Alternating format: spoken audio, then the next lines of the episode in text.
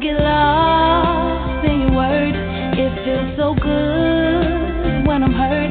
Take my mind off of the pain. Love when the beat takes me away with only good music. Oh, oh, oh, with only good music. Something about the things you said stays in my mind. Makes me wanna sit down and listen to you. I listen all night. The melody, the arrangement makes my body go so crazy. I tap my feet, man, I love the beat. It's the way the music comes over me. The emotions I get, I won't fight. Sometimes the music is sure to make you cry, then dry your eyes. You know when the music is the way you can hide. But I, I get lost in your words. It feels so good when I'm hurt. Take my mind off of the pain. Love when the beat takes me away with only good music. Oh, oh, oh, with only good music. I tell Rihanna, please don't stop the music. Cologne strum my pain with her fingers. I could really use it. Quiet storms full of purple rain. My Cherie, I'm more lovely as a summer day. I'll let the whispers follow Marvin Gaye in my headphones till the music starts to fade away. I give away my brown sugar for a bit of pop. If love really was a bullet, I'd have took the shot. Yeah, uh, now would you buy me a drink just to take me home? Put your game in a song just to make me moan. I like my Robin Thicke, me alone, a thug album. Triple shots, that's the trait. I get lost in your words. It feels so good when I'm hurt. Take my mind off of the pain. Love when the beat takes me away with only good music. Oh, oh, oh, with only good music.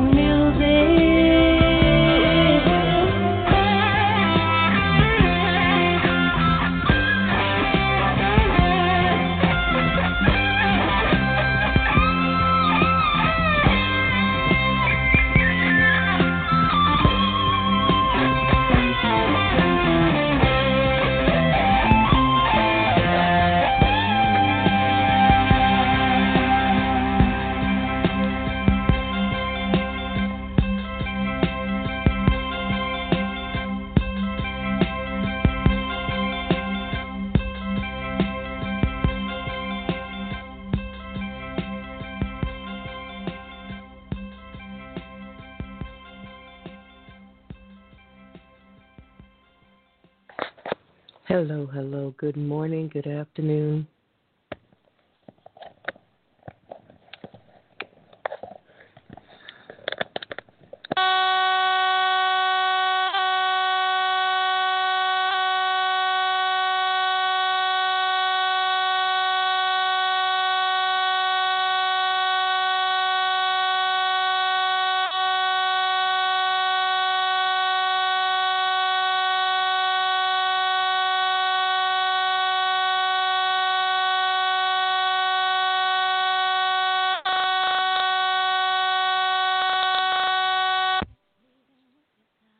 Hello, hello.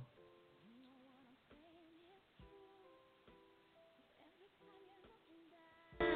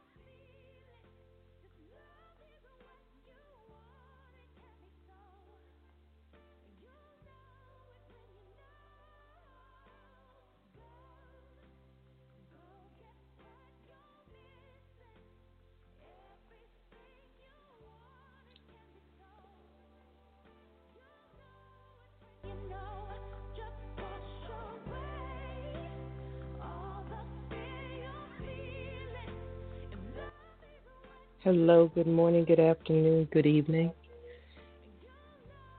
to each and every one of you. We're going to get our show started in a very few moments. We had some technical difficulties, of course we did on this particular show, but as soon as our second selection ends, we will begin our program.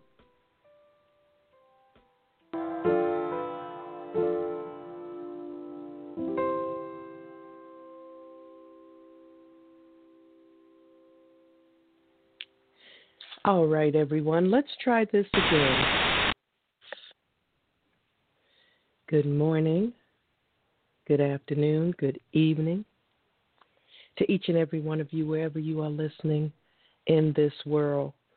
Welcome to a very special session here on Healing Through Hurt iTalk Radio. Oh, boy. Where does one begin this evening? Special shout out to Brother Gene. I see he's over in our show chat room, and a special welcome to all of you who are in our call query. Thank you so much for being here this evening. If I sound a little um, worn out and tired, it's because I am.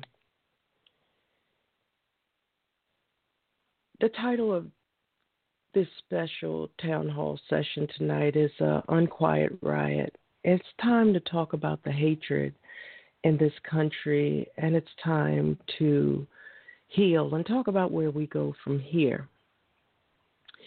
There is no um, surprise that uh, the insurrection that took place uh, a few days ago on January the sixth of twenty twenty-one in Washington, D C has um, been seen and heard around the world. And it's no different than with this program. And before we get started, that's one of the things that I haven't done in a while, that I would like to give a shout out to all of the countries and provinces. And we have grown by leaps and bounds since the last time I did our metrics and analytics and all of that. So I wanted to give a shout out to all of our listeners in the United States of America, Canada, Mexico, the United Kingdom, Norway, Russia, Finland, Spain, the Ivory Coast, Nigeria, South Sudan, South Africa, Kenya,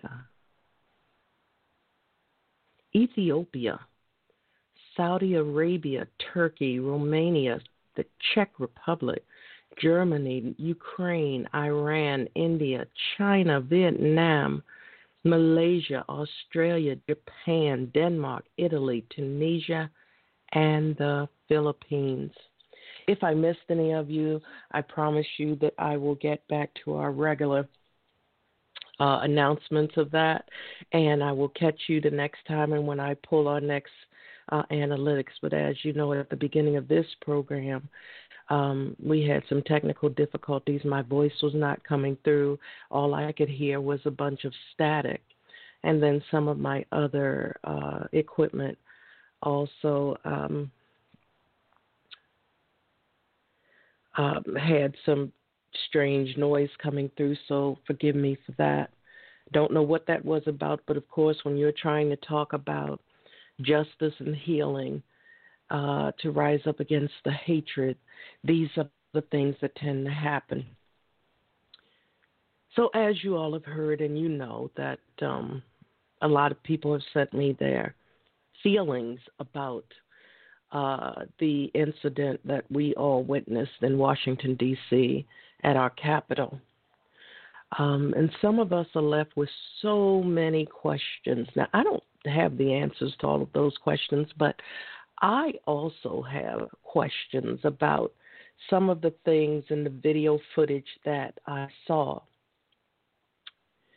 The police holding the door open for the uh, rioters, for the uh, terrorists, for the people who stormed the Capitol with the intent of causing harm. They were scaling the walls. They broke windows, they did all types of things. And one of the things that bothers me the most, and this is the thing with with um, this particular leadership's base, and disciples is the fact that now the woman who was the first person to, I'm assumed, die in this conflict, in this uh, particular um, event, they are using the hashtag Say Her Name. And that was the hashtag for, of course, Brianna Taylor, who was shot by police uh, last year. So if you want to do anything, okay, we'll say her name. Hashtag terrorist, whatever her name is. I'm not going to even tonight um,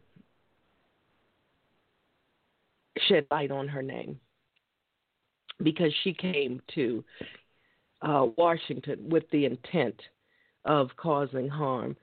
Excuse me. Um, and moving forward from that, we have someone in the White House who incited this and then promised, I'll be right there with you. Yeah, you go and get it. And other questions about how they knew where to go, which offices to vandalize. Um, and I find it quite um, a, a staunch um, contrast to when the Black Lives Matter movement was there uh, just last year. And they had the National Guard and armed people, and there was like four or five hundred people from that rally that was arrested on the spot. Here, these people were allowed to leave, go home. The officers were taking selfies with them. They were telling them, even after the curfew went into effect, okay, folks, have a good day, go home, this and that. It was a curfew. That means they were breaking the law. So you saw a total double standard and how the police responded alone. That is a question that needs to be addressed and answered. We have um, let me go and get my notes, because there's just so much. And it's amazing how that song says, what a difference a day makes, twenty-four little hours.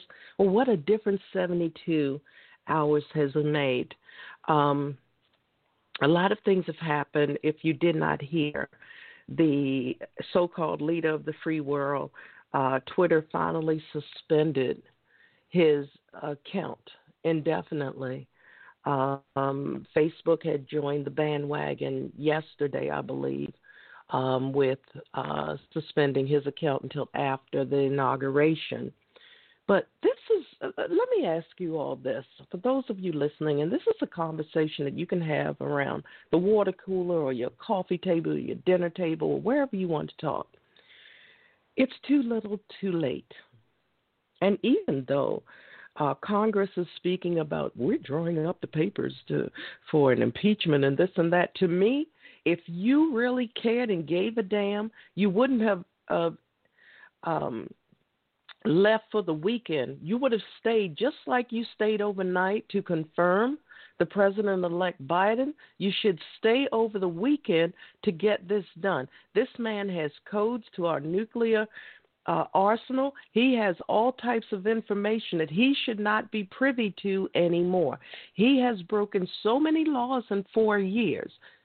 Now, all of a sudden, because the thugs have turned a different shade of pale, things matter. The thugs have gone into a, an historical landmark and totally destroyed it. There was information where they had actually put feces all over the wall of the Capitol. These dirty, ratchet skanks, these people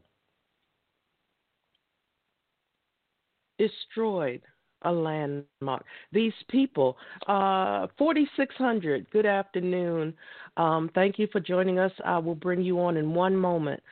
Tonight is about, hopefully, about us having a cerebral discussion with dignity and respect. If you come on here and you act a fool, you're going to be Um, deleted. Uh, if you're on under a private phone number, I will not bring you on air.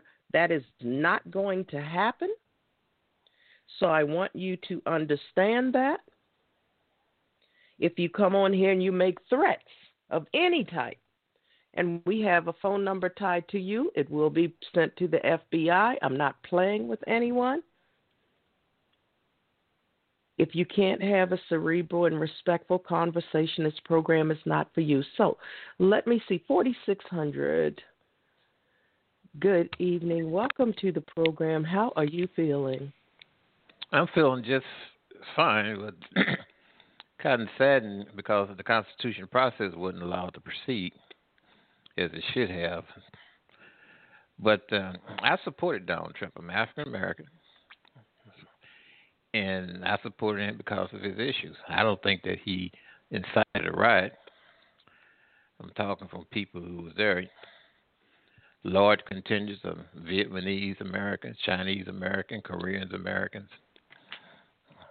But there was infiltrators, just like you've seen in the peaceful protests that went on in cities. Because the people of those communities wouldn't be busting out the windows and looting their own stores. And being that I knew Ferguson very well, the blacks who made up seventy percent of Ferguson wasn't going out at night tearing up stores and breaking out windows and burning buildings down because that was their community.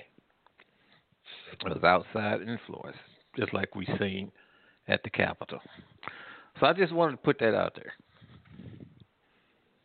I'm glad that you called in because, and thank you for doing that, and thank you for um, not coming on and just jumping all over, you know, whoever's listening and, and everyone. But let me ask you this.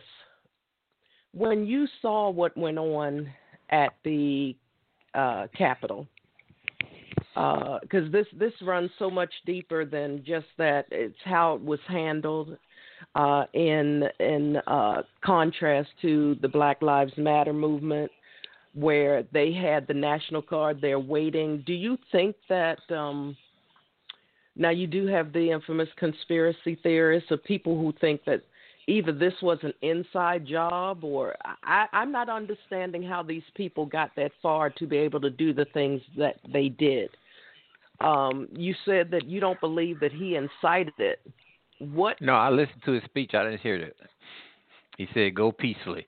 And, you know, the mayor is in charge of the D C police. The Capitol Police, uh, that building's a different organization. Uh, now they have, recently, as of tonight, they put twelve-foot fence around the building. That's funny. Uh, many of the Democrats are against putting a fence along a wall along the southern border to keep out those who are trying to get into the country illegally and bypass the legal method. So, yes, I think that the mayor, because of the way she has, and things she said early on this year.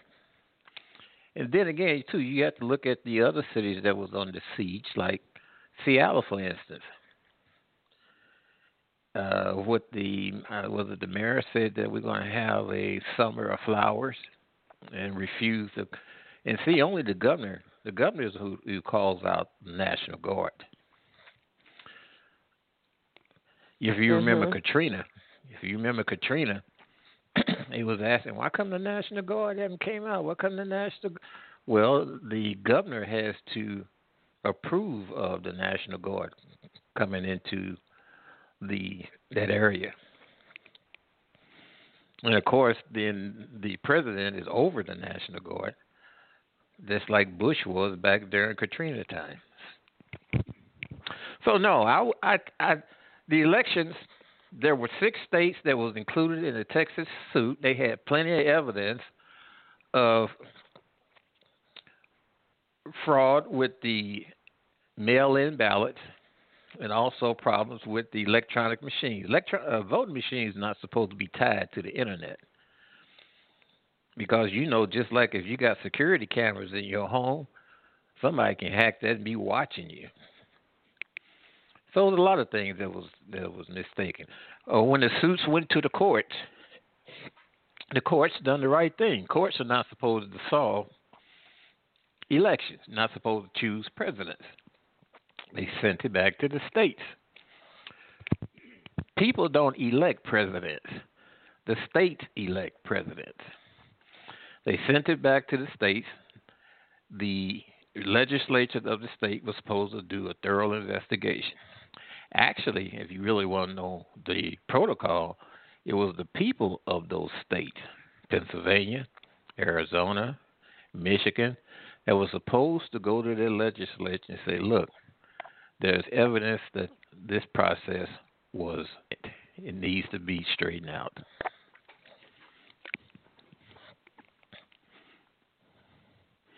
Well, and of course, I think we know they a, did. Mm-hmm. I'm sorry.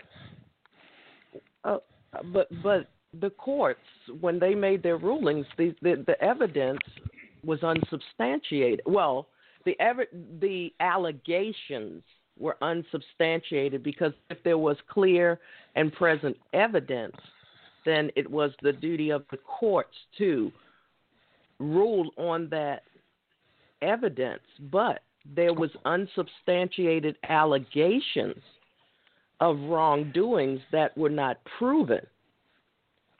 And well, really, I think that... really, ma'am, the courts refused to hear it because they are jumping the due process. The process is supposed to start with the legislators, and the evidence is supposed to be with them.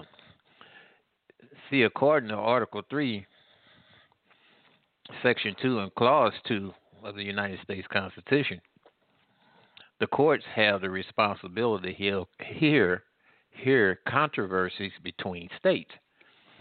And the reason why, in this particular case, if I'm in the state of Missouri and we, our election process goes the way it should, everything is uh, true to nature, but people in other states are not doing what their laws say they should do. The Constitution in the state of Pennsylvania said that this is the way it's supposed to go, and they circumvented that. Well, then you are affecting me.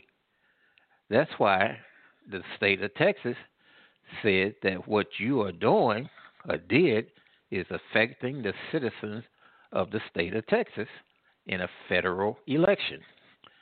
See, a state cannot go to another state on a local election or a state election, but a federal election, they have a right to protest or challenge what's going on because it affects the whole country.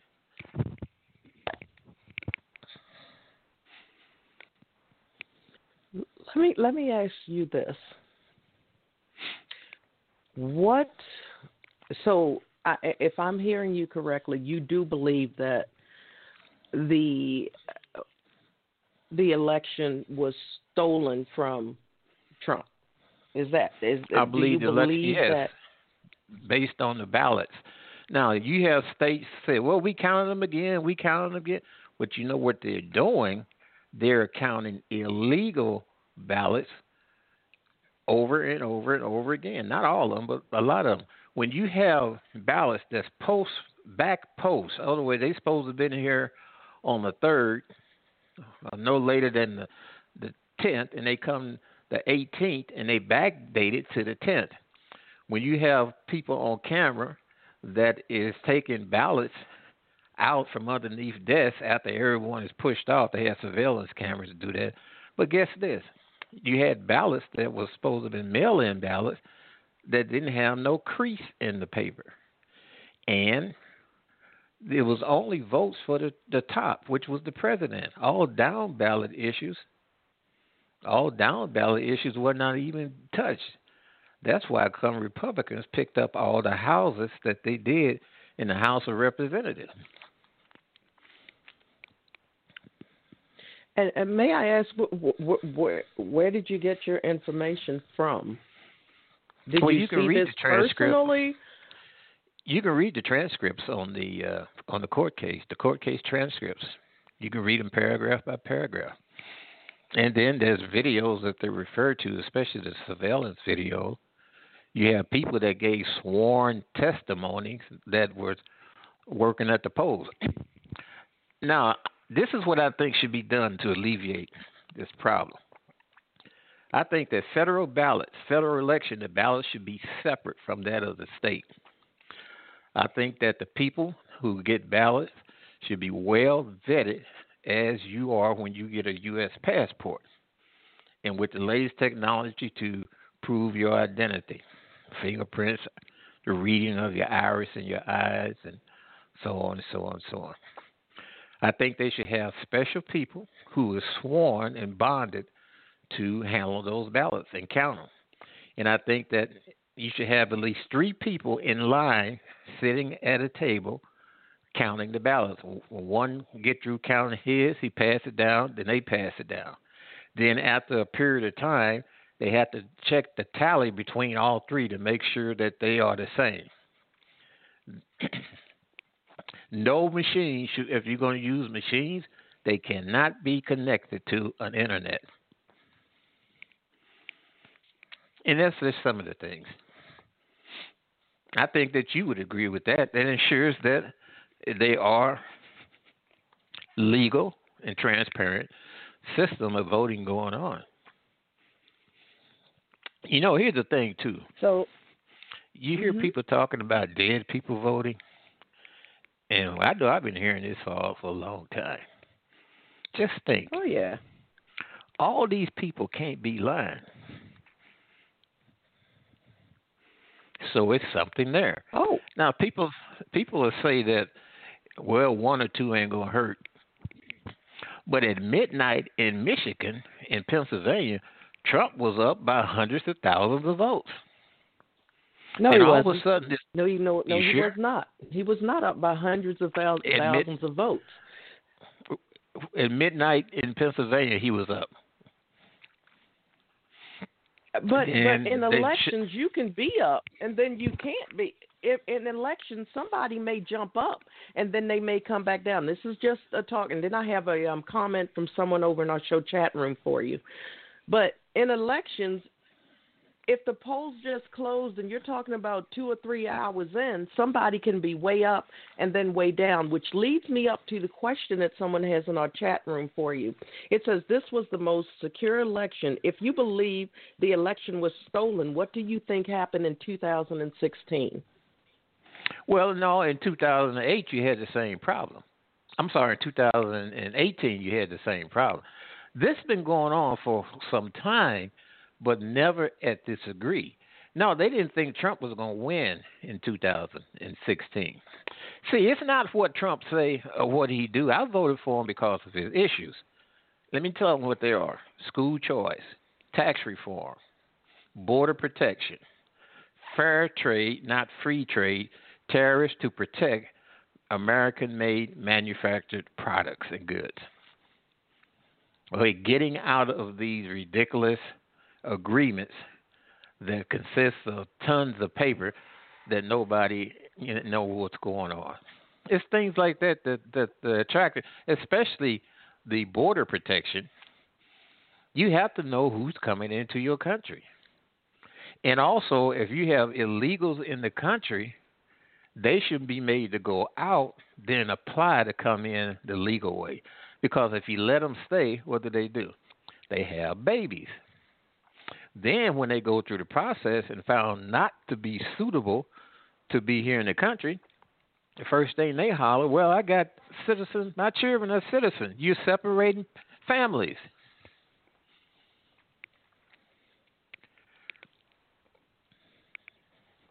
You know, another thing I liked what he said. I know you have to um, forgive me for this. But he said that immigrants that's here working, and you know you got a lot of them in specialized professions. When your visa expires, you got to go. We are training and going to put Americans in those positions. That means a whole lot.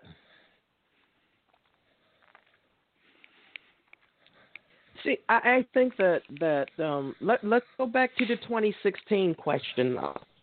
Because in twenty sixteen, Hillary Clinton won the popular vote, but the Electoral College gave the presidency to Trump.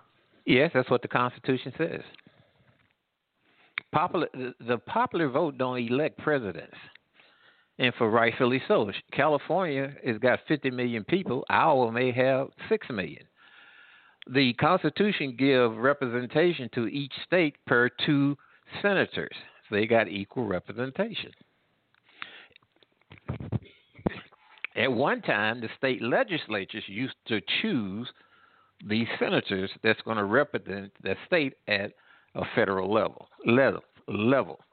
So Hillary having a popular vote, well, that's not what the Constitution says. It says the electors chosen by the state legislatures. And what did the electors base their decision on? Well, you usually go by the the vote count in the states, and also, well, you you know, you got so many per, you got so many electors based on the number of representatives that each state has. The thing that went on in D C the other day after they came back, well, this is what was supposed to go on. Those six states, if their representatives did not accept the ballot outcome, they were supposed to send the ballots back to the legislature. Then they would have came back if they found problems, blah, blah, blah. Then each state would have had one vote toward picking the president. fifty states, it would have been a total of fifty votes. Then after that, you they would have chose who they wanted to be president of the United States. But that was stopped because of the stage invasion, if you want to call it that. You're talking about the thing that happened, the the, the um, when they overthrew the, the Capitol on the sixth. Yeah, you saying that, you just admitted yourself something was wrong with that. I agree with you. That wasn't normal protesters. Protesters are, under the First Ooh, Amendment right, no, you have a right to normal. protest your. Well, wait a minute. Under the pro, under First Amendment, you got a right to to express your grievances through a set of procedures. One, people usually write. Two, they show up in demonstrations and protests. And three, they attempt to get the person that's representing them out of office. So shutting down highways, although you're not supposed to shut down a federal highway, or marching in the streets, that's peaceful. That's that's their First Amendment right. But when you have others come in and start taking advantage of your situation, blending in with you, then they do what they do. Look at the cities that was on fire. And then they come up with, you know, these reasons. And, and it just goes on and on and on. When you got officials tell police to stand down, well, that's a problem. Who wants to open up a business behind that? Uh, those businesses that were burned down in Baltimore and, those, and the, that were serving the black community, those businesses are not coming back. If they come back, they're going to have to pay more on insurance and so on, so on, so on. And people one, like Michael, one of the things, and I go ahead, I'm sorry. People like Michael Jordan making out real good on that because they went into the sportswear and stole his name brand products, where the sportswear places got to order a whole new loads. So he sold to them twice. I'm just kind of being funny. I'm well, sorry. I, I mean, I get that part. Oh, no, no, no, no. That's fine. Again, I am appreciative. We do have another comment over in our chat room for you. So at that point, it's no longer a democracy, right? Because if each state had, well, the states are appointed certain electoral votes.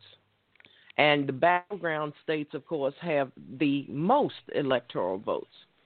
In two thousand sixteen, uh, as you said earlier, they're supposed to, the, the, the Electoral College is supposed to base their awarding of the electoral votes based on the um, the elect the results of the people. Mm-hmm. Now, if that were the case. If that were the case, then the Electoral College in twenty sixteen went against the will of the people. And they, they, they, that particular party had no problem with that. When the Democrats tried to question that, then everything was, oh, no, you can't do that. It is what it is, blah, blah, blah. Now, this year, this time, this, this particular election, back in April, May, I cannot remember, the Supreme Court ruled that the Electoral College must follow the will of the people or well, be found. I, I hear what you're saying, and not to cut you off, but I guess I have to. But what you're missing the point is those things. You're absolutely right. Matter of fact, the United States is a is a is a constitutional republic. It's not a democ- democracy per se. Democracy means you got a right to go vote and stuff like that. But when it comes down to government, it's a constitutional republic. A republic is by the people for the people. Democracy means that fifty-one percent tell the forty-nine percent what to do. But that's why come you got states. You got states like Louisiana, Missouri. Missouri got uh, uh, concealed carry without a license. Louisiana, which is a southern red state, concealed carry, but you got to have a license. Well, though in Illinois, you can't hardly have anything. So that's what the people of those states want. They That's what they have. But the thing that you're missing is that you had tainted ballots. Tainted ballots, and there's proof through many assortment ways to say that these ballots were tainted. They're illegal. You have illegals that was voting. Uh, illegal immigrant, undocumented immigrants can get a home mortgage using their I ten number. I ten is individual tax identification number. Immigrants get it because they don't qualify for a Social Security number. But if they do happen to have income, they can file taxes with the I R S using that number. Now, they're illegal. They're undocumented. When they sign the closing papers to get that home, they take those closing papers to the nearest registration office and register to vote. They show an address, but they are illegal. They're undocumented. They are getting driver's license. In some places, a driver's license is a form of identification that allows you to vote.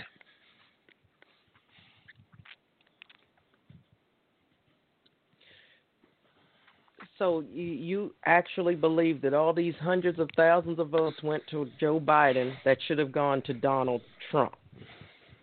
Yes, in Correct? some cases there were. There's been uh, people who specialize in the, anal- the uh, analytics with those machines, and mm-hmm. one person was able to show that they could break into the Georgia state uh, election tally, which was in a physical building. It wasn't remote, but the machines was tied to the internet. We know that that's possible. They tell you all the time that stuff you're not supposed to put on the internet, you're not even supposed to store on your your computer. You got uh, programs like TeamViewer where I can give you a code and you can call, uh, pull up a number, and you can scan my computer. I might be asleep. You can turn the uh, the camera on and off. That's why you should put a piece of tape over your camera and all those things. You got a piece of tape over your camera on your computer, your laptop? I'm, well, because of what I do, everything is ultra uber secure for me. So, yeah, okay. I have to because of what I do. Um, so I have and some protections me... and things that, you know, That's most good. people would not be privy to. Um, but, but, but put again, tape over your camera so nobody's looking at you. Well, you know what? But if they can't see me, they can still hear me. So if your if your machine is not totally off and unplugged from the internet where they can't do it. And, and another thing, there's so many ways that you could be riding down the street and someone can tap into your, if it's a newer car, they can tap into the entire system. Yeah, they can. And um, take over control of your car. But when you're talking about what would be the purpose of, um, I believe that the attorney for uh, Trump, who accused them of uh, the Dominion machines doing all of these things, is now being sued for making false comments. I'm waiting to watch that case in court to see how it's going to play out. But um, well, you know, Dominion the, machines the, has been used in other countries like Venezuela, where you know the elections there are crazy. But this is the thing I'm saying. I'm not, even if it wasn't Donald Trump. See, this is where people get confused. Or don't really, well, I ain't saying they confused. They're not thinking. Even if Trump was Mickey Mouse or Trump was Ju- Julius Caesar, we're talking about the integrity and the protection of the United States Constitution, the integrity of the vote and system. And see, if you can't protect that, then how can you point blame at countries around the world where we know this stuff is going on? You can't do it no longer. I give you another case too. How can you how can you claim racism in a candidate when you just voted for one who's been so for forty-seven years and all on videos and transcripts saying the things that's called racist today? You can't use that no more. Such as, could you give give us an example of these racist well, voting comments? For Joe, voting for voting for Joe Biden, there's things on like uh, he used to call black kids and people predators, and he didn't want his daughters uh, going to school with uh, certain certain elements, and so on and so on and so on. We gonna they're gonna put you back in in chains. The remarks. You know Joe Brown? Have you heard of him? Judge Joe Brown? Mm-hmm. Talk to him. He'll tell you. Judge Brown is very astute. You know, he had a lot to do with the aftermath of Martin Luther King being killed there in Memphis. And yet, uh, but he knows, he's been around longer than I have. And he can tell you a lot of things because of the position that he's in. And, you know, Joe Biden's been around for forty-seven years, actually forty-eight now. And that's the way he is.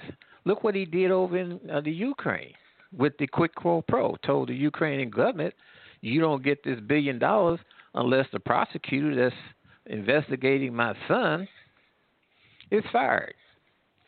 When he was talking about running, his daughter told him, Daddy, her father, you know they're going to come after Hunter.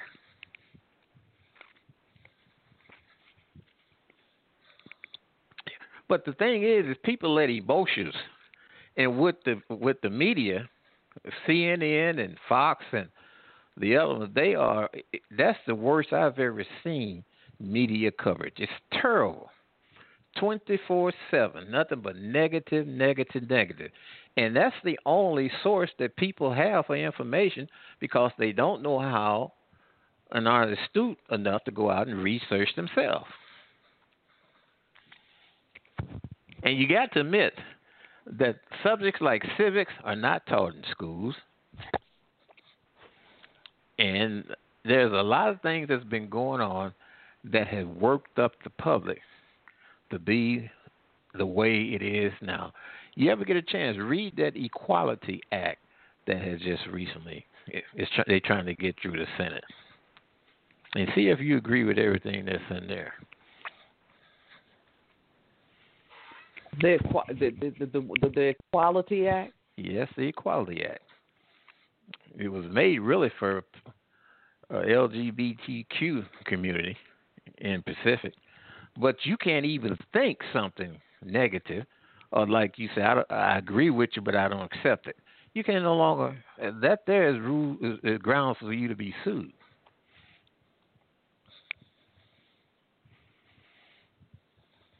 When you say that you, you you don't agree with someone? If you say, if you got a person that's of that persuasion, that sexual identity, or you say that you don't mm-hmm. want uh, males who think they're female uh, showering with your daughter in a school uh, facility, then not, you stand a chance of being sued. Well, actually, the way that, that that's really um, the the the way that it's written is that there's several things going on with that as a whole. If you're someone who's in transition, um, if you're still a male and you would like to go into a female facility and all of that, that that's where that, that little caveat and that catch twenty-two comes into play. Um, most places now have, um, well, some federal facilities. I can't say all places because some places just can't afford to do it. But they have special restrooms and places that are set aside for people who are gender neutral or in transition. Um, what do you mean by in transition? People who are in transition say, if I was born a female and I'm transitioning from a female to have um, uh, become a male, taking How the do hormones, they become a male? Getting the the um, when you again when you do the medication and you get parts re, um, reassignment, gender reassignment, when you have your parts changed from a vagina to a penis or penis to a vagina, and you're taking the hormones or the testosterone or whatever you need to totally change. Chaz Bono shares was born a daughter, of course. Their little girl was born a daughter, Sonny and Chaz's mm-hmm. daughter, who then became went from Chastity to um, Chaz Bono. Uh, and there's several others out there, but that's one that was just notable because Let me I was ask you a question. reading an article about him. Mm-hmm. Let me ask you a question. I walk into a Target store and go into a uh-huh. female's restroom. How do they know that I'm a female? I'm a male. I'm I'm looking for a uterine, a uterine, and I've got to sit down on the toilet. I'm a male. So you mean to tell me somebody in the store is going to be standing there at the door to go through a question and answer period or show me your documentations? That's not going to happen. Well, well, see, this is this is the problem here, is that these people who are going through them, the vast majority of them, just like L G B T Q, they want to express who they are. They don't want to hide in the shadows. They want to be able to express who they are and be treated with the same dignity and respect as they say, as in legal terms, they would say the um, reasonable person would do. They call them reasonable person. That's the legal term um, mm-hmm. that we use. But you talking about civil um, rights? That's what they want. You talking about civil they want, rights? Right? They want to be treated equally. They want to be yeah. treated equally. I, yes.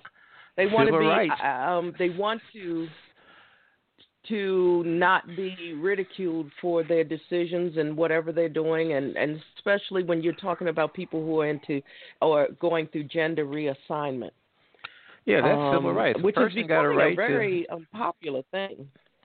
Yeah, they got a right to do those things, but they, like I say, I respect their rights, but I don't have to accept it. I don't, of course, I don't have to beat them up. But if I choose that my child, especially in their formative years, don't have a teacher of that openly persuasion, I should be able to take my child and put him in another room. Have you ever heard of a conference? There's a, there's a conference that was held in two thousand. It was called the Fist Gate Conference.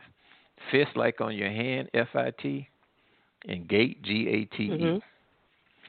It was put on by a company called GLSEN, G L S E N, and the head of it was Kevin Jennings. Kevin Jennings was chosen by Obama as his safe school czar. At that conference, which was held in the state of Massachusetts, I don't know exactly what city, in a school district, in a school building, they bussed children in, elementary children. I think the youngest might have been about twelve, eleven years old. And they had breakouts in the different rooms. In some rooms, they had subjects like fisting. Fisting is putting your fist up a person's anus or vagina, and whether I should spit it out or swallow. Now, I'm not making this up. You can find it on the internet.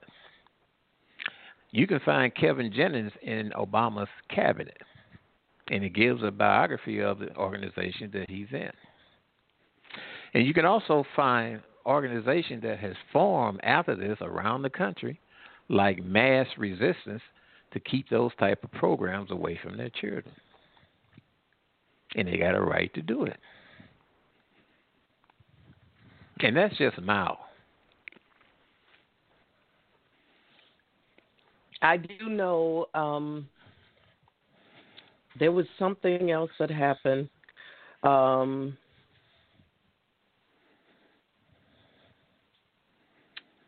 oh, what was I getting ready to tell you?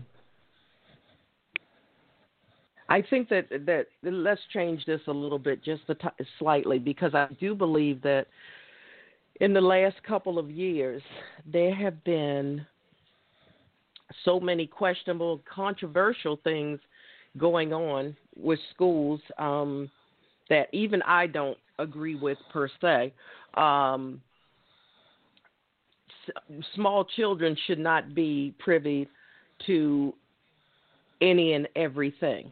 Number one, their minds are still developing. They don't have the wherewithal to be able to discern for themselves um, mm-hmm. whether this is something that would be considered deviant or whatever. But, you know, it, it's it's it's one of those things where this is in the, isn't this in the same category with um, hiring people who are known racist or whatever. Whichever extreme you choose to go to, you can find um, these types of examples in every aspect of um, leadership in this country on either side. Now, let me say this to all of our listeners, too, and I've said this before. I'm not a fan of either side. I, I'm really not. Um, I love the fact that you called in this evening, and for those of you who are on the call line, if you want to join in, uh, again, I, I laid out the rules, so some people staying quiet for a specific reason um, because they know I don't play. Uh, but I love the fact that um, you called in and that you're not you're not afraid to, uh, and you're not angry about standing in your beliefs. You're not going to be that well, the, person that's the, going to be at the Capitol kicking in in windows no, and stealing podiums really, and tearing up the compliment. You know where the compliment should go? The compliment goes to you because you're willing to listen. Well, you know, that's what this show is about. We I want to listen, and the one thing that has never happened when I put this out here, between the Trump supporters and anyone else willing to ask questions, I always get the anger. I always get the, you're an idiot, you're this. And I'm like, let's not resort to name calling because, hmm, yeah, I never said that I was a Republican, a Democrat, an independent, or other. I never said who I was. I am a talk show host. I put things out there to try to encourage an open discussion, and so many people, and this is what I've always asked. I said, people, I said, come on tonight, talk to me.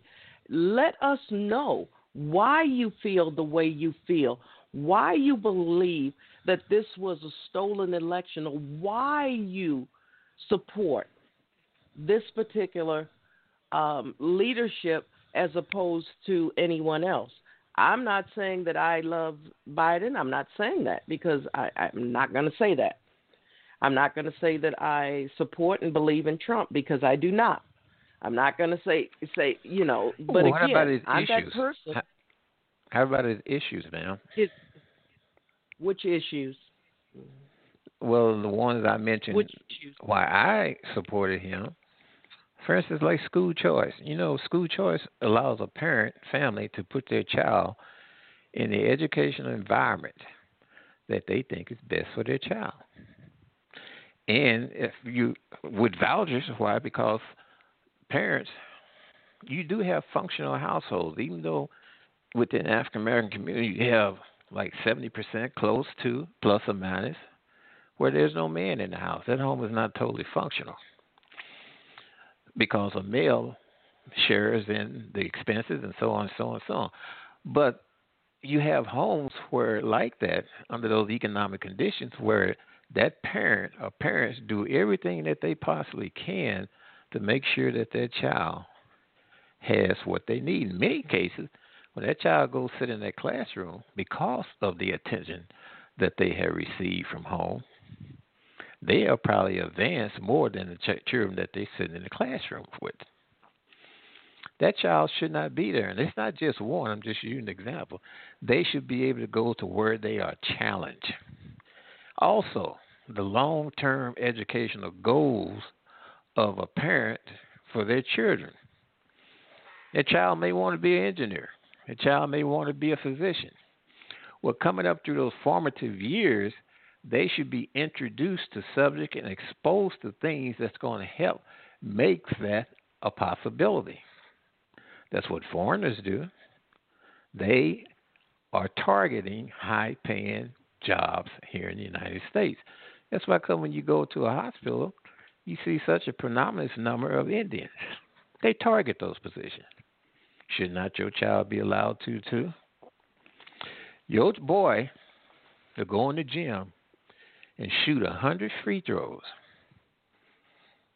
before they go home after school because they want to be like LeBron James or a Kobe Bryant.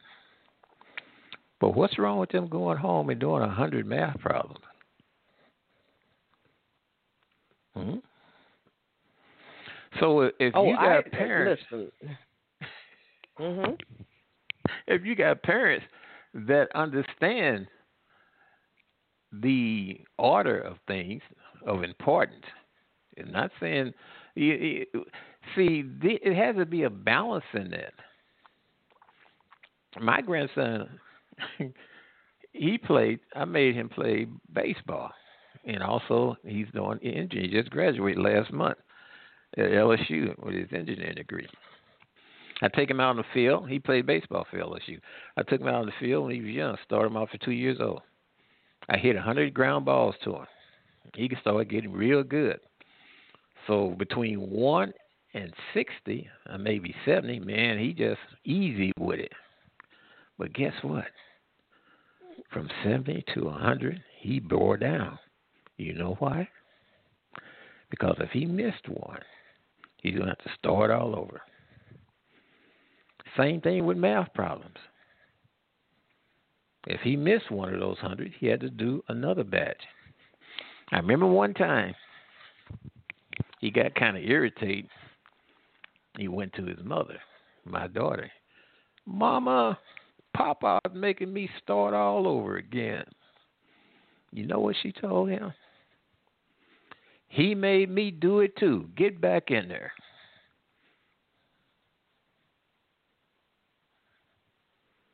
And and I, I totally understand that, and I can see where you're coming from. But when you talk about people having the uh, choice to send their children to the schools, and, and see, what you just said is so uh, multifaceted because in the typical, um, say, Baltimore City, if you have a an inner-city child who may be a one-parent household, uh, the ability for that parent to send their child to the school that they would like for their child to go to, there for them to be able to do that, that takes probably transportation. You know, in Baltimore City, back when I grew up many, many moons ago, Um, we had what you called the open city schools, like uh, Dunbar was one of them. Um, what were some of the other ones? Mergenthaler. Uh, certain schools where you could go to if your children had uh, a certain aptitude and a certain grade point average, they could apply to go to the citywide schools. That's what they would call citywide schools. But the parents, it was up to the parents to be able to get the children there. Now, I lived all the way out and um, on the other side of Baltimore, but then I went to school at Dunbar. So I mm-hmm. took three buses every day to get to school. The problem with these plans is that it sounds good in theory for most of us. You kept behind your child. I kept behind mine. My family, you know, my children are all married. They're all college educated and all of that. But in the same breath, when you look at the typical African-American family, whether it be you or myself or whomever, how many of us are we considered the anomaly? In comparison, are we in the minority of blacks who took that route as opposed to those who are sitting in uh, the inner city who don't have the ability to move their children along in that fashion? Secondly, then you have some schools where they don't want these children there. Now, when I was younger, I can say this, that one of the things, when we, we had the discussion back in the day of um, when you had, oh, what was it called? Um, you had to have a certain number of blacks go there just because. And I said, you know, mm-hmm. does that really serve us as a people anything to when you're picking me to go here just because I'm black? But does that mean that I have the aptitude or I'm qualified to be here is a question. Um, so these are the things that I hear. I saw all of these plans, and that last thing, the platinum plan or whatever it was, was a one or two page paper, which made no sense to me whatsoever, because you just can't have a full blown program that's one or two sheets of paper. But people looked at it, and I think that a lot of times what happened is that some people said, okay, like some of the celebrities that jumped on board with this, they had their vision of what that two sheets of paper actually could be or was meant to be. But in reality, because I'm, I, I, live, I work in the realm of law, it was two sheets of paper that said a whole bunch of nothing. But what it incited and what it encouraged in the reader, uh, the people who actually took time, like you said, to go out and read it, was that, you know, where Donald Trump is concerned, I've read most of the books that other people wrote for him, but The Art of the Deal. He's a salesperson, and he knows how to make that work. And what we should have done with some of the things that he did was looked at them and not just thought about them the way that he got us to think in our head and make it look like this is great. But in the grand scheme of things, where is the real plan? Where's the mechanism that is going to make well, this come to good, fruition? He had good plans. Uh, listen to this. Members of both parties to pass an education bill that funds school choice for disadvantaged youth, including millions of African American and Latino children. See, I never heard a president say that before. And then his campaigning leading up to the election, that's what drew me to him. School choice. You know, Obama. Well, when is school choice sit- going to start? Well, the Congress never got around to it. But let me give you an example. Obama, Obama's daughter went to a school in D C called Sidwell Friends. Very expensive school. But D C had a D C voucher program where children of disadvantaged families, black children, could send their children there. And they were. But Obama and the Democrats killed that program. Now, some people say they came back with it, but they killed the program. So it's things like that. See, my children don't have to worry about, and your children don't have to worry about. I paid for my child, my latest sibling, uh, attended L S U. The tuition there for outstay is like sixty-some odd thousand dollars a year. But there's children that can't afford that because of the disadvantages that their people, a family, had to put up with. So they need to be given some help. Did you know that refugee children, illegal immigrants, can come to the United States and attend some state colleges, like in, in Texas, and pay in-state tuition? But if your child is coming oh, from yeah, Illinois, they got to pay out-state tuition, which is double. And I never agreed with that. I never agreed with that. I'm like, listen, you know, I understand that you were born here and your parents weren't and blah, blah, blah. But listen, if I have to pay X, Y, Z or my children have to pay X, Y, Z, then you have to pay X, Y, Z. No, some things like that, yeah, I never agreed with that. Just like I'll tell anybody, I never agreed with the infamous Obamacare. I thought, I'm like, what am I paying for? When I was down and out and I lost everything, I had to get Obamacare, but the same insurance that I have now, I was paying triple for under that. And I'm like, there's no way I could ever even meet my deductible. So who was I helping to take care yeah. of paying? You, you know, all of this money. You that meet was your deductible flawed. On December the twenty-eighth. I couldn't even meet it then. The same in deductible January the first, that I you have now all was three hundred dollars. Over. Right. Was three hundred dollars under Obamacare was seven thousand five hundred dollars. So, you mm. know, I'm like, what? I'm like, wait a minute. You know, that's well, you got a good yeah. story. You sh- no. you should hear some of the other stories. But what they're trying to do is spread things around, take from those who have, and give to those who don't. And I say, give those. I anybody that's on their back, I'm for helping them to stand on their feet. I mean, that's right. That's my family was like that. We want to see everybody, and I believe. In America first. American people first. I think there should be some provisions, and there are some provisions that give some privileges to African American people because of the things they went through. Yes. But at the same time, we got to have better control than what it is now. In my industry, which is still erection, my business, my company, after working in the industry for a long time, I started my company put up buildings like the ones that fell in New York during nine eleven. Black business. People don't know about that. I'm not the only one, maybe, but it goes on. So steel is very important for us. But if we got steel coming from Russia that's putting out putting American fabricators and steel mills out of business, that hurts Americans. Trump put tariffs on Russian steel, whereas he cannot undercut American manufacturing. Look what he done for the oil industry, especially the shale. We're experiencing one dollar and sixty-five cents a gallon gasoline, where I am right now, since he's been in. Because they moved, reg- they took regulations off that was burdensome and allowed the states to apply the regulations. Not saying that the national E P A is not involved, but some regulation was just too overburdensome. And now we're experiencing those type of windfalls.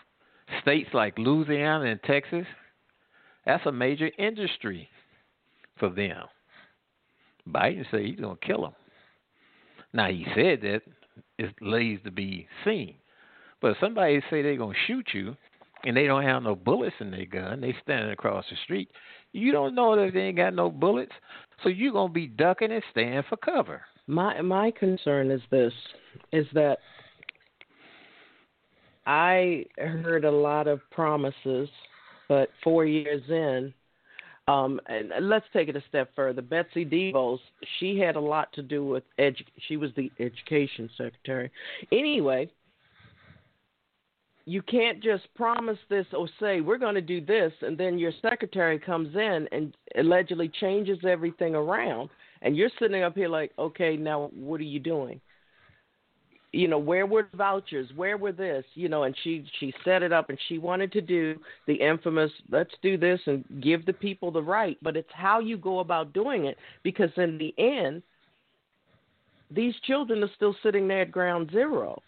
And again, it sounds good in theory, but what happened to the program going into place? Where, where have we flourished, or African Americans really flourished out of this? And when you talk about job growth and all of that, some of those things were trickled down from other administrations, and even now we still haven't gotten very far. I don't care which administration you talk about, we still are not anywhere near that level of equity And this year, two thousand twenty-one, we still don't have the equity. And I, again, this is generational. This is this is administrational. This is not just any one administration. This is several. We still are not where we need to be. We're not where we should be. We're never going to get our forty acres and a mule. We know that. And our children still, after all of this talk, Where, where, where our children are still at ground zero. Those. Now, Betsy DeVos, school choice, like I say, you got organizations like the N E A and the A F T, powerful unions that's against that, and they buy out your state legislature. They weren't able to do so in Missouri. Missouri did pass a school choice. I don't think it has vouchers. But let me read you a statute. This is Missouri State Statutes, Chapter one sixty. You've been in law, you know what it means. It says the curriculum, textbooks, and other instructional material not to be mandated by state board or department exceptions. And it goes on. Notwithstanding the provisions of Section one sixty point five one four, the State Board of Education and the Department of Elementary and Secondary Education shall not be authorized to mandate and are expressly prohibited from mandating the curriculum, textbooks, or other instructional materials to be used in public schools. Each local school board shall be responsible for the appro- approval and adoption of curriculum used by the school district. And then it goes on to say that they are not going to have anything to do with, what was that, their core, Common Core? So this is telling oh, the yeah. people. Oh, gosh, Common Core. Yeah. This is telling the people what? You can have whatever you want to in that school district. That's your school district. But you know what one of the big problems is, ma'am, is that American citizens are just ignorant. I ain't saying they stupid. I'm saying they're ignorant. And they take too much for granted and leave too much in other people's hands, especially government.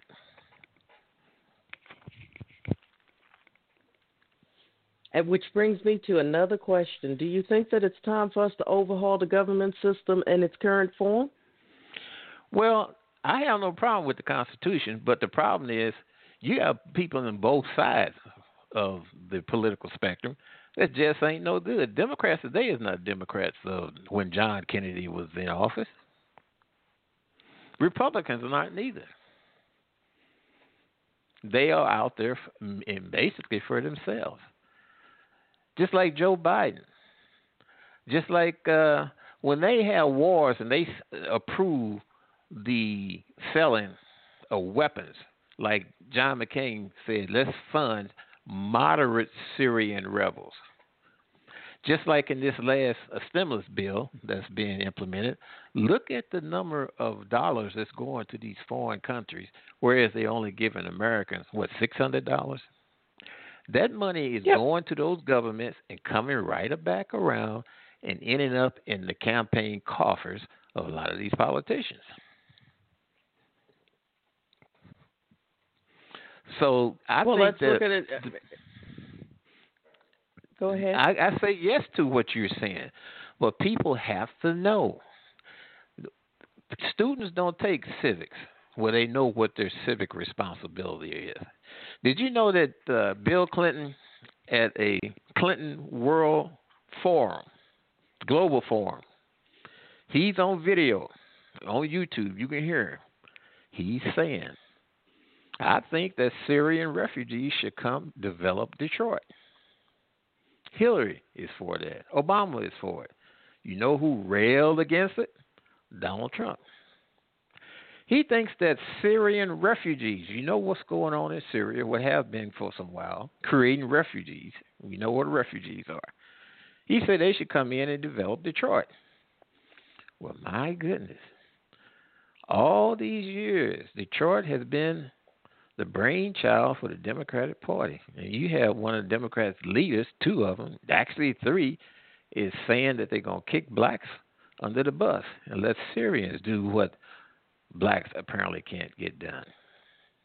Now, I'm not lying. People can go on YouTube and type in Clinton and Syrian refugees, and he's sitting there in an interview and he's saying these things. Don't that disturb you? Well, again, depending on who, who, where you're going, you know, to me, one thing that I learned when I was in law school is that it's like going to Wikipedia. And when I was an undergrad, point blank, if you, you if you even reference Wikipedia, that was grounds for you to be dismissed from the class, which means oh, you probably they? end your legal career. Wikipedia is kind of like get. That's why I always ask people, where are you getting your source of information? Because so many people can manipulate YouTube You're right. and Wikipedia, yeah, mm-hmm. Wikipedia, and but all you can't of that. Not. But we have this to go a step interview. further. This particular interview, he's sitting there talking out of his mouth. So I understand what you're saying. Well, Wikipedia a lot of people, can be manipulated. But, but, but the thing is, people will take a part of a discussion, and I'm not saying it happened at that particular discussion, but they will take a part of a discussion and totally manipulate it to serve their purpose. It's no different than me. What I say when I used to go to church as a child, I'd say, you all are manipulating the Bible to say what you wanted to say, because I'm sure the Bible doesn't say keep feeding me money and let me live in a mansion while my church is falling apart and my people that keep giving me the money are living in poverty. I'm pretty sure nowhere in the Bible says that. But there are people out there who manipulate things to become what they want it to become. It's the same principle with what's going on now. I hear the fluff, fluff, but me, I look at it from a different point of view because that's what I work in. I read all of these, the the, the five thousand pages and all of that, because it sounds good about what media gives to us is just a fraction, a small fraction of what the real deal is behind the scenes. And that's the sad part, because in order for the American people to understand what's really being said and what's really going on, they'd have to take the time, take days off, go to the Library of Congress, go to the legislature, and read all of these papers from beginning to end to understand what's really being said, because all sides tend to give us the fluff to get what we need. Now, it's fine when you're going to start, and I'm not, I don't, I'm, I'm not saying that, um, I would love for everything to come back to America, but Americans need to start showing a lot more pride in their product. There's a reason why back in the day of the big deal and everything else, um, people went to foreign people because they could get, at the time, a better product, Toyota, a better car as opposed to a Ford, all these types of things. This is what started this. And then if we had the pride that we could put into that product, where we get a product, you can buy that, that car, and that car is built to last. And I always thought, well, how come locomotive engines don't break down like cars do? Or how come we can get a refrigerator, and that bad boy will last for a couple of decades before we need to get a new one? I you know, we there's so many questions as to why. Yeah, we can make America that industrial giant again, but we need to bring back. And another thing, to me, while these people are sitting home waiting for stimulus checks, I still say, I'm sorry, they're people hiring every day. Some of these people are sitting home talking about a job that's never going to come back. These are things You're right. that I would like to see addressed. I'm not giving you two thousand dollars to sit home for free, plus your unemployment check that you told me it's better than, it's bigger than my regular paycheck. If you're an unskilled labor, invest in training these people, giving them a skill that they can use to make this country come back, where we don't need to depend on all of these other countries that have child sweat sweatshops and all of that, sending us products and all of this, or where we don't know where the products that we're getting, the grains or whatever, what they're putting in and what they're tainting them with. This is what I'd like to see out of my government. This is what I'd like to see. Do I think that it's going to happen in the next week? Probably not. Let me you read know, you something. That's why I said re- we need an overhaul. We need an overhaul. Let me read you something. You heard all this stuff about police brutality. Defund the police. Mm-hmm. You know, people think there's a national police, but there's not. There's over eighteen thousand police authorities across the country. Each of them is different, ran by different municipalities and cities. But I'm going to read you Missouri Constitution of eighteen seventy-five, Article two, Section one, Clause three.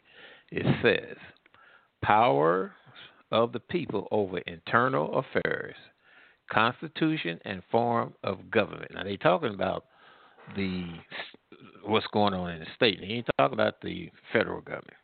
It says that the people of this state, that being Missouri, have the inherent, sole, and exclusive right to regulate the internal government, which is their cities, municipalities, and so on and so on, their internal government and police thereof, and to alter and abolish their constitution and form of government whenever they deem it necessary to their safety and happiness, provided such change do not repugnant to the Constitution of the United States.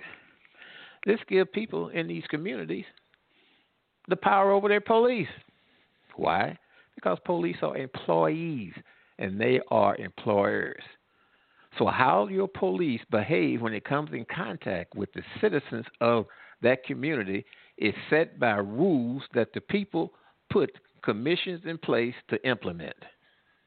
You don't let them do it on their own. And if you do, you end up with what you got. Doesn't that come back to what you said earlier? Our children are not being taught civics. They're adults. Their adult parents don't know anything about civics.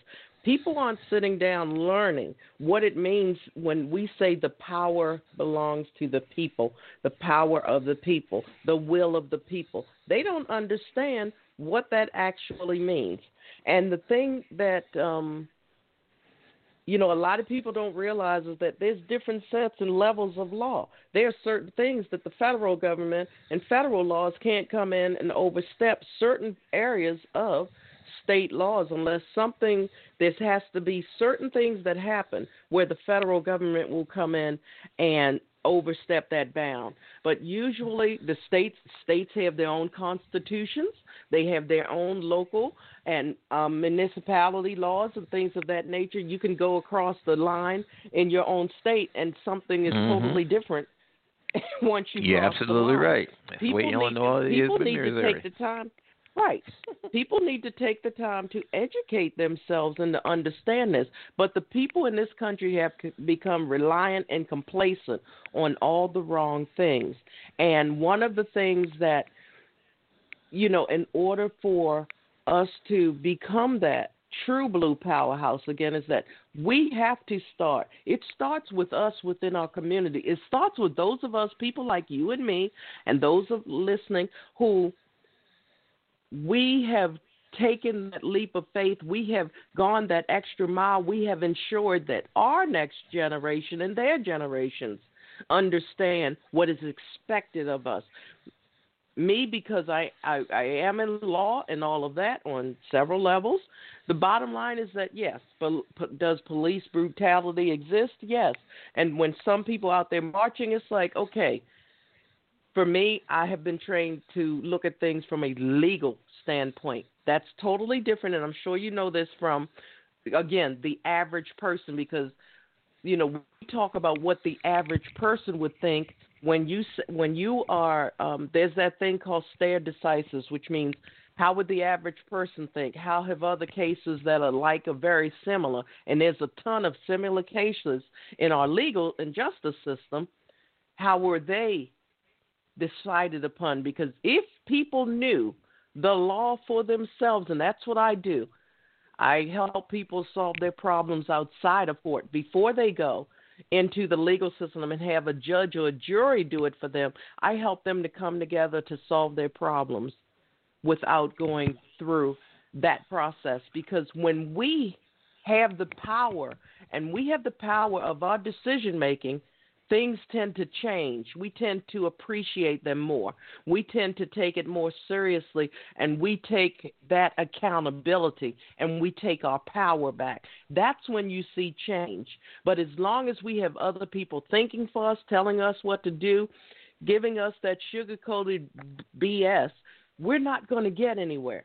We must develop that plan that's going to bring the power back, back to the people.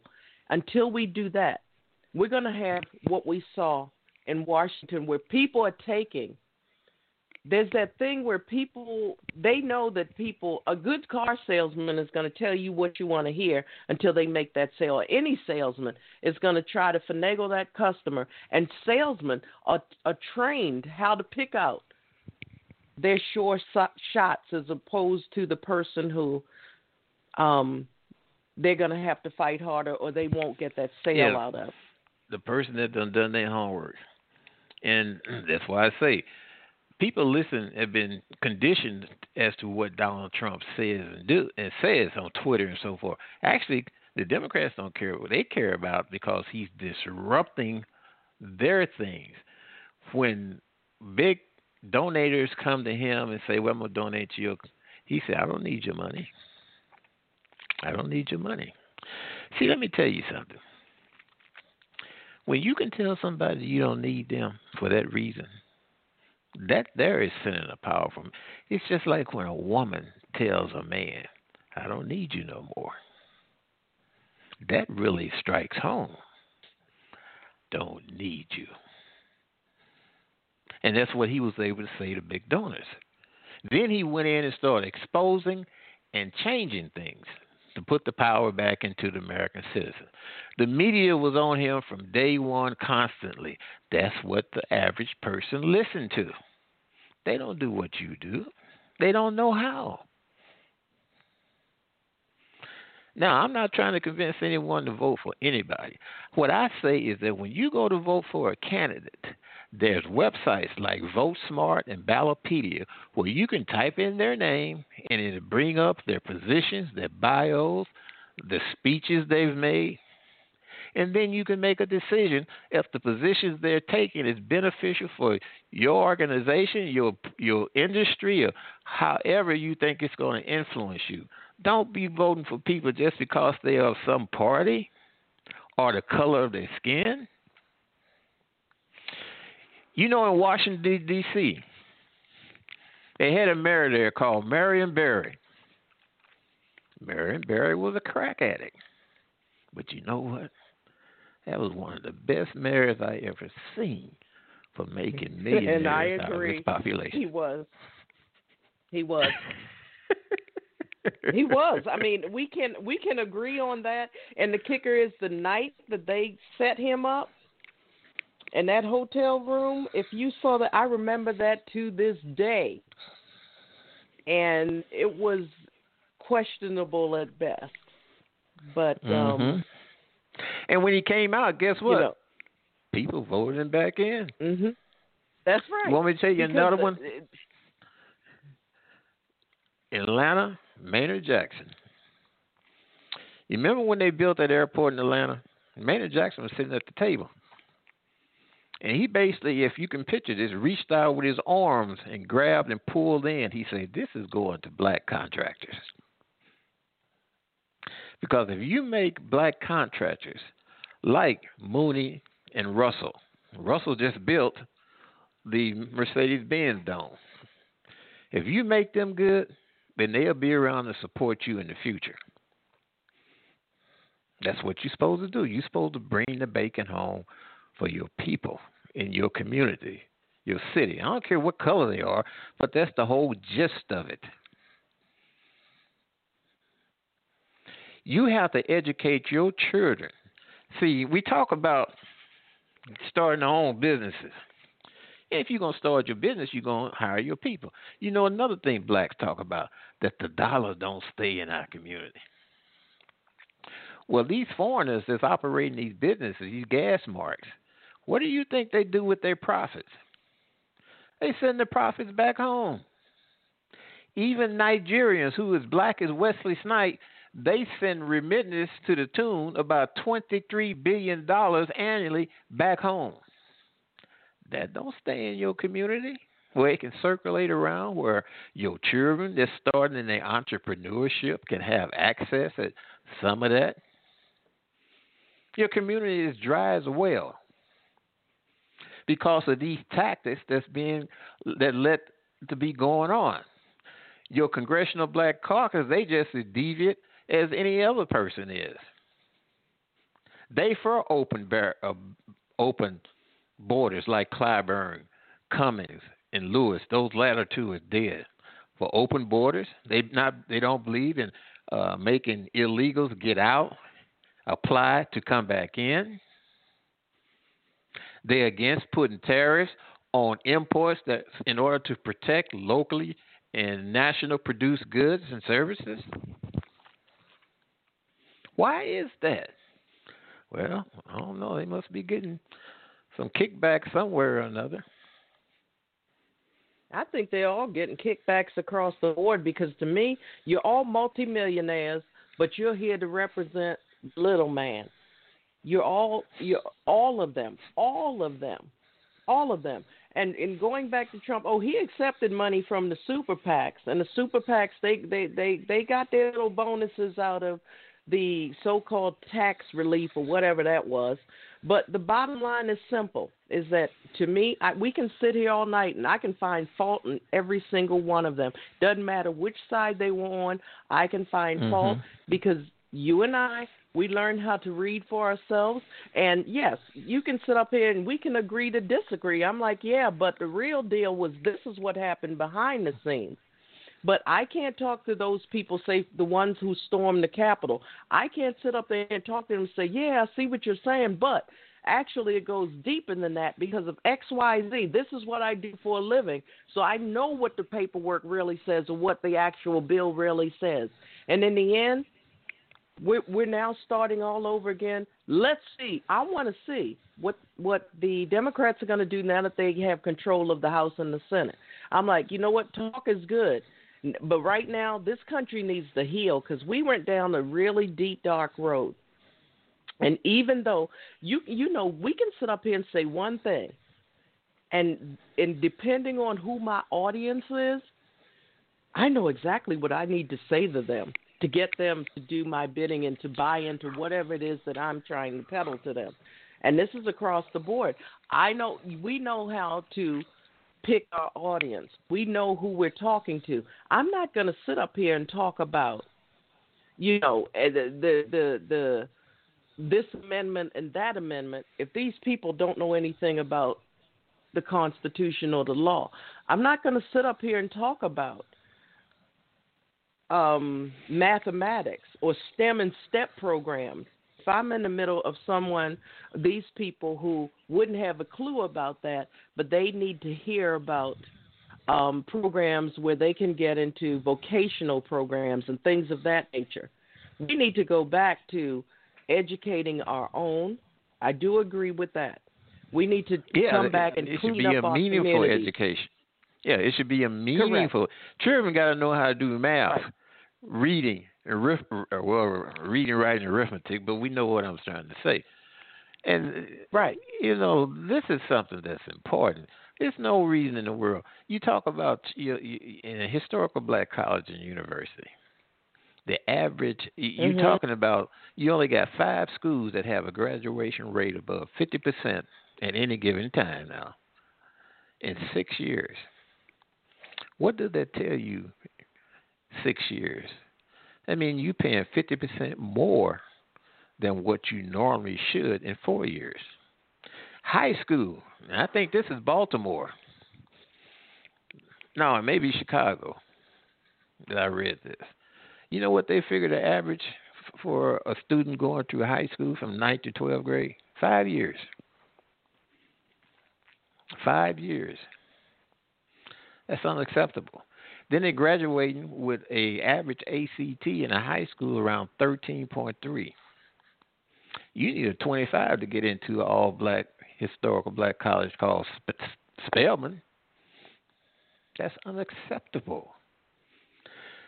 Hispanics is past blacks. That's what Joe Biden told on his Zoom with some black persons like Sharpton and so on. He said, you got to get beneath the Hispanics.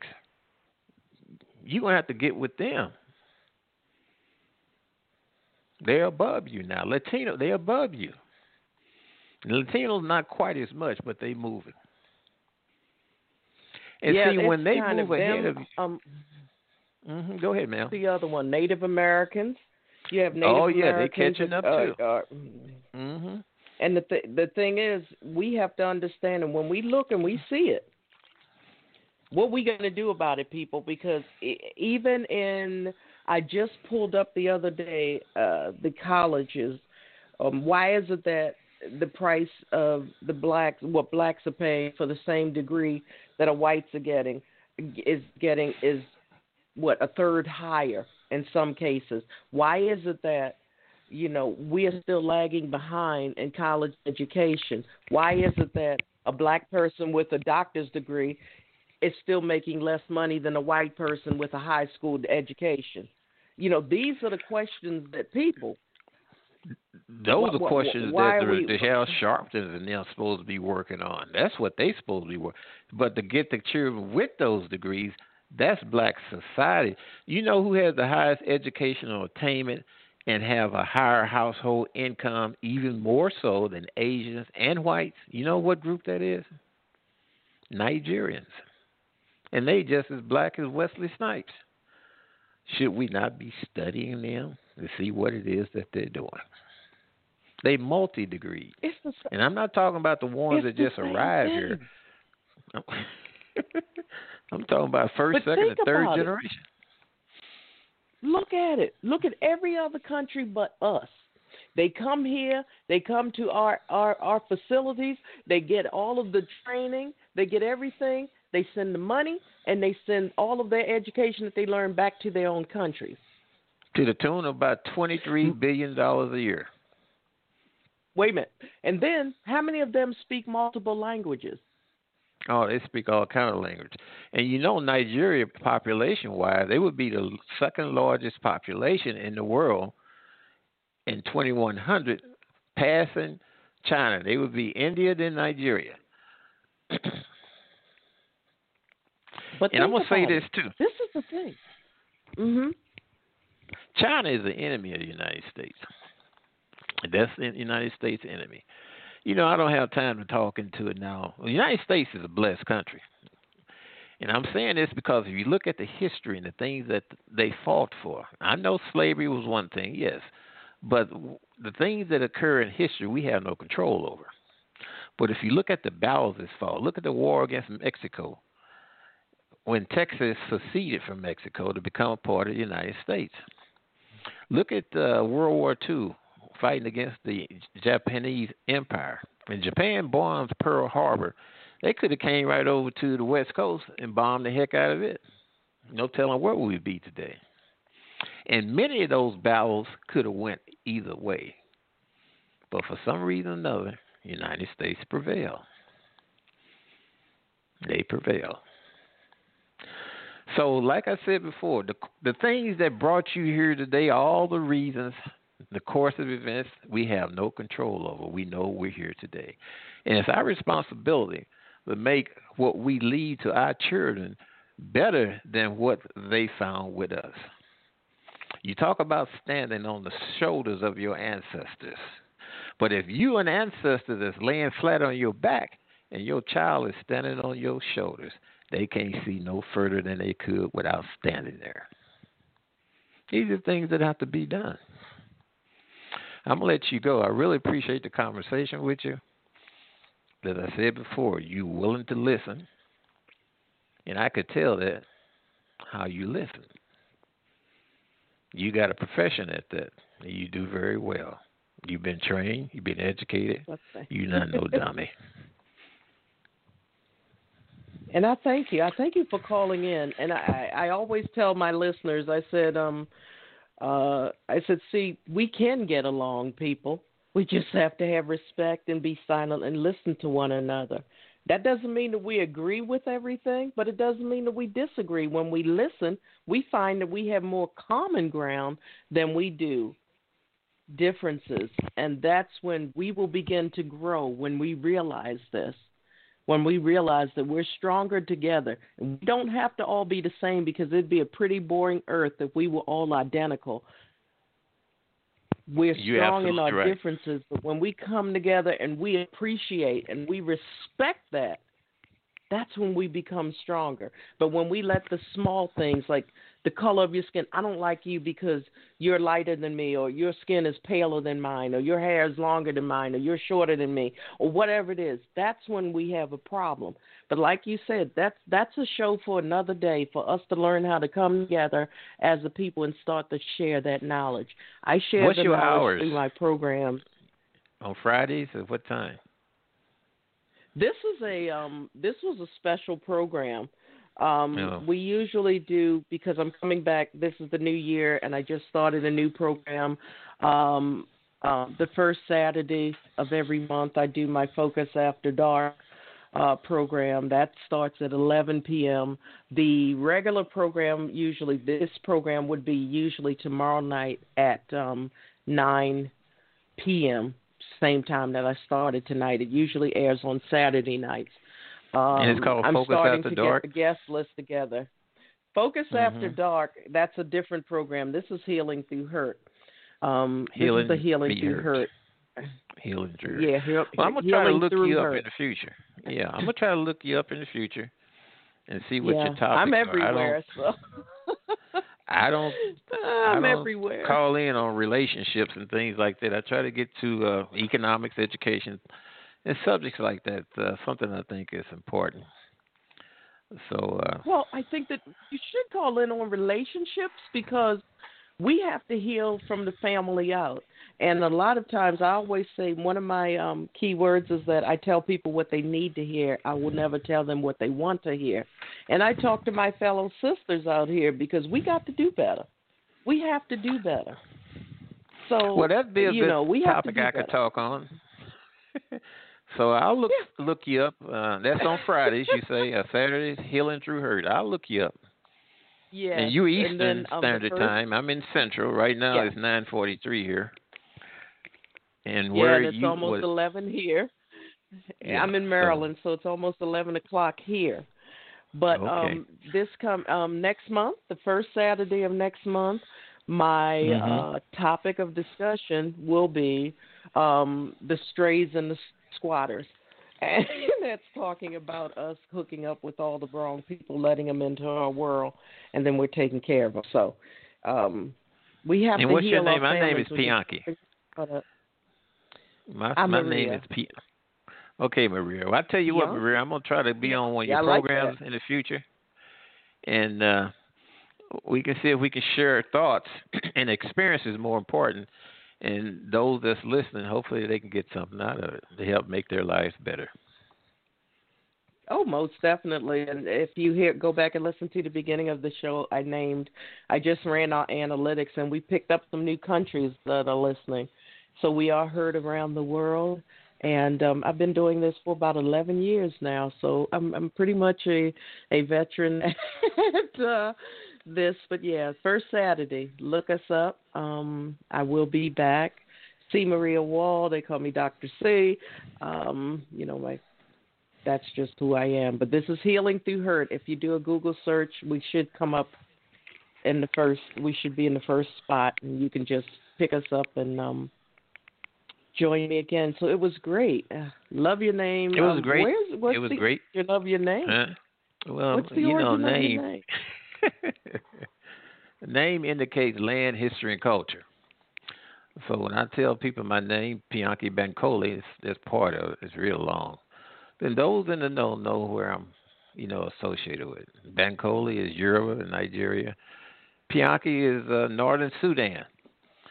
I'm a natural-born United States citizen, though, so my parents uh-huh. named me that for some reason. It wasn't immediately. Cool. I just gave. It was for a I reason. I just gave a shout out to Nigeria and South Sudan uh, earlier today, because those are some of the uh, places where I do have listenership. So. Yes, that's well, good. It was good but, talking uh, to you. Absolutely, Maria. It was good talking so to I, you. I'll let you get off. You're about ready to get off anyway, so you can let some other callers uh, call in. I, I hope they uh, forgive me for hogging the show, but uh, hopefully it was worth it. But I'm going to get out of here. I'll talk to you, you later. You know, they're there, and they listen. They listen. If you yeah. want to leave some, some, if you want to leave a last um, words of wisdom, feel free. I have about thirteen minutes left, so feel free. I mean, uh, I like that my, my listeners tend to listen when there's a good conversation. They like to listen because they have their pads and papers ready and they take notes. So, well, you know, the, the um, thing like you say, politics is not going to do what for you, especially at the, at the top level. Your politics is local. And it's not about, it's not about, it's about, it's not, a, it's about interest, not permanent friendship, but permanent interest. That's what it's about. Your local politics. And a politician really, if you as a community have a problem, you choose amongst you, well, look, we need to send you to, to see if you can, on our behalf, get this through. Okay, they go, we get it done, they come back. But now you got people that make a career. Maxine Waters has been there for thirty some odd years. Pelosi is eighty years old. You know there's something going on there. And people should look at that like that. And don't criticize somebody because they are have done well in the system and they are of a political persuasion opposite of yours. If they didn't care about you, they wouldn't be back there trying to get things over and tell you. You know, people that's been on the other side of the mountain come back and tell you what you need to do so that you can get over here on the other side of the mountain. But if you don't want to listen, and if you fight them, well, human nature is going to tell them that, well, I'm going to get away from here. I'm just wasting my time. Nigerians are not going to teach your children how to take power from them. Whites not, Asians not. That's up to you. Nigerians as black as Wesley Snipes. They ain't gonna teach your children how to their children how your children how to take power from their children. Nigerians, Ghanaians, Cameroon, they have the Nigerian American Beauty Contest, Ghana American Beauty Contest. My wife is Ghanaian. Cameroon American Beauty Contest. What is that telling you? They're not looking to get involved in the African-American beauty contest. In the United States, it's about competition. People oh, fool yeah. you with these oh, yes. people fool you with these words of white supremacy and racism. Racism is legal as long as you don't violate somebody's civil rights. Think about it. Race, civil rights is between people, not between people and government. Look at the act. It's between people. So if they don't violate your civil rights, they can call you whatever they want to. You can't legislate, at least they try sometimes, how people feel about you. I mean, that's just the way it is. And white supremacy is not that whites think they better. Of course, there's some out there that's misled. But when you look at certain areas and industries, like offshore oil well drilling, equity finance, boycott and sanctions, normally, the faces behind those are white. So guess what? You got to compete against them. And when you yep. get your children ready and prepared, then you bring in the rebel rousers that kicks the doors in. But if your children are not prepared, the doors stay open five minutes and only two people walk through. Well, guess what? You're not getting the benefit of the doubt. You're not getting as much as you should get. And when you dead last in many categories, or near last, Baltimore had, what, uh, three thousand some odd students to take the math exit exam and only about fourteen passed with proficiency. That's terrible. That ain't them children's fault neither. Mm-hmm. That's black society's fault. So anyway, let me get out of here.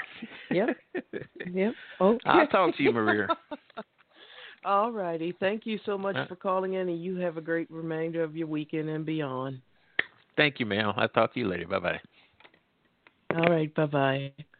So, again, what, what we've had here this evening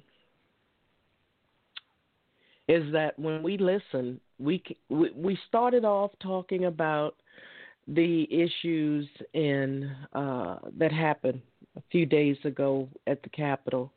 But what we ended up with was coming down to the elephant in the room that no one is really willing to um, discuss. It comes down to accountability. It comes down to self-education. It comes down to working together. And we've all heard about the crab pot mentality, where if a door is open, we don't want the next person to get ahead of us. So we end up going nowhere because we don't want to come together to help to encourage and lift up the strongest of us who can then pull us all up together. Oh, no, we have to try to keep, oh, no, where you think you're going, and we want to pull everyone down. So we stay at the bottom. So it doesn't matter who's in office until we're ready to take accountability for our destiny and our success, and we need to come back home and start to educate ourselves and then our children so that they can educate their children. And we break the chains that our ancestors died for. We're not going to go anywhere. It doesn't matter how many doors are open for us as a people until we learn our worth and we accept our accountability. We're not going to move. So it's amazing how this conversation started off about the ugliness in this world right now. We had someone who was an African American who voted for Trump and the current leadership in this country. Did we go off on this tangent of fighting back and forth and name-calling and threats and all of that? No, we did not. That's the one thing that I love, not because this is my show.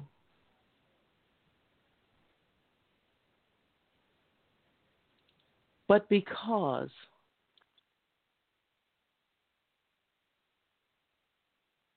this is that uh, place where we can prove to the world that we can have a discussion.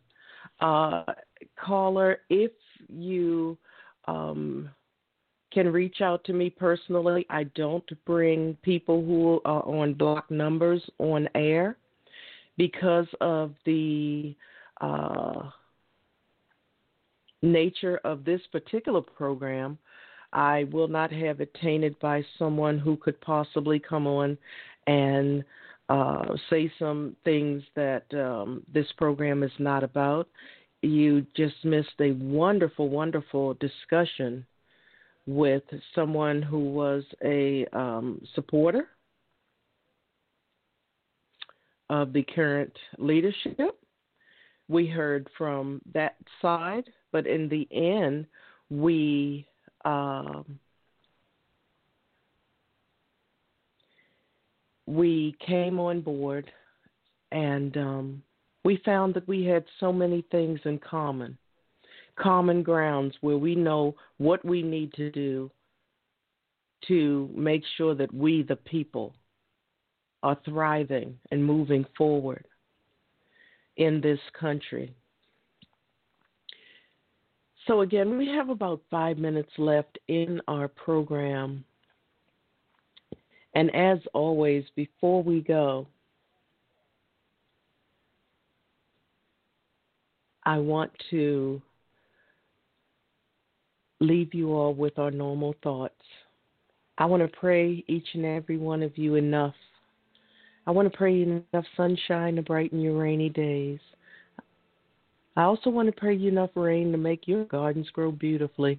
I want to pray you enough smiles to turn the frown that you've been carrying around upside down. But most of all, I want to pray you enough strength and courage to face whatever may be coming your way from this very moment and beyond. Next month on Focus After Dark, which will air at eleven p.m. Eastern Time, the first Saturday of February, Uh, we have about four minutes. We have a caller, caller eight one two five. eight one two five, good evening. Can you hear me? Yes. You have to, you can hear me. Okay. I called because the show's supposed to be about um, hate.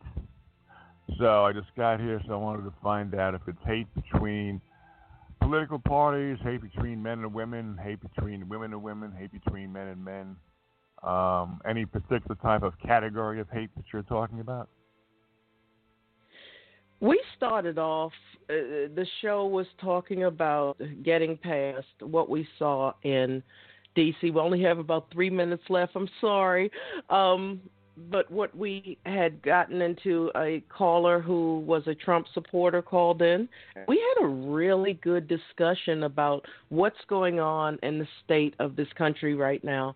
And um, I'll probably do another show, and I do hope that you call in. And um, maybe next week I'll pick up where I left off with part two. Uh, we started at nine p.m. Eastern time, and I'd love for you to call back. But it's about the state of how people need to come together to try to uh, bring this country back to where we need to be um, as a people, because I think that we are stronger together. So, um, yeah. That's well, where we ended up, and we found political. out we had a lot in common. Not necessarily oh, okay. political. It, it ended up being about um, how we can heal our communities as a people. Take the government out of it. How can we work together to heal our communities? Because I think that that's the missing yeah, well, piece in all good, of this now. Yeah, well, that's that. a good question. Yeah. Yeah. So how do people heal? Yeah. So most of the time they have to ride through it.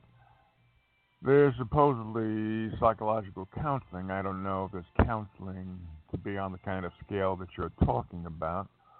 But I would imagine people have to go within themselves and find the inner strength to go on. That's all you can do. Either that or commit yeah. suicide. So if you're not going to commit suicide, then you're going to have to find the wherewithal to continue to, um, yeah. to move on. Yeah. And unfortunately, we have about one minute left in our program, and it may cut you off. But I'm going to do a part two next week. So if you'd like to call back, then um, I'd love to have you. Okay. Yeah. All right, thanks. Yeah, I just got the ninety-second right. warning. But thank you so much for joining in, and I hope you do call back so that we can pick up where we left off and talk about this. All righty. Okay, thank you. Bye-bye. Thank you. Have a great evening. So everyone, oh my gosh, I'm so sorry that we got callers falling in now that we're ending the program. Um, wow. So I may do a part two next week to pick up where we left off. But until then, uh, we had a good conversation tonight. So as we begin, we're going to end with Tori Lee's good music. And I want to thank you all. Thank you so much for being here tonight. And um yeah, I may do this again next week so that we can continue our conversation. So until then, be well, be blessed. I'm Doctor C, a k a the Mediator and Shiro, right here at All Ground Zero. I will see you again soon here on the Healing Through Hurt iTalk Radio Network. Until then, take care, everyone.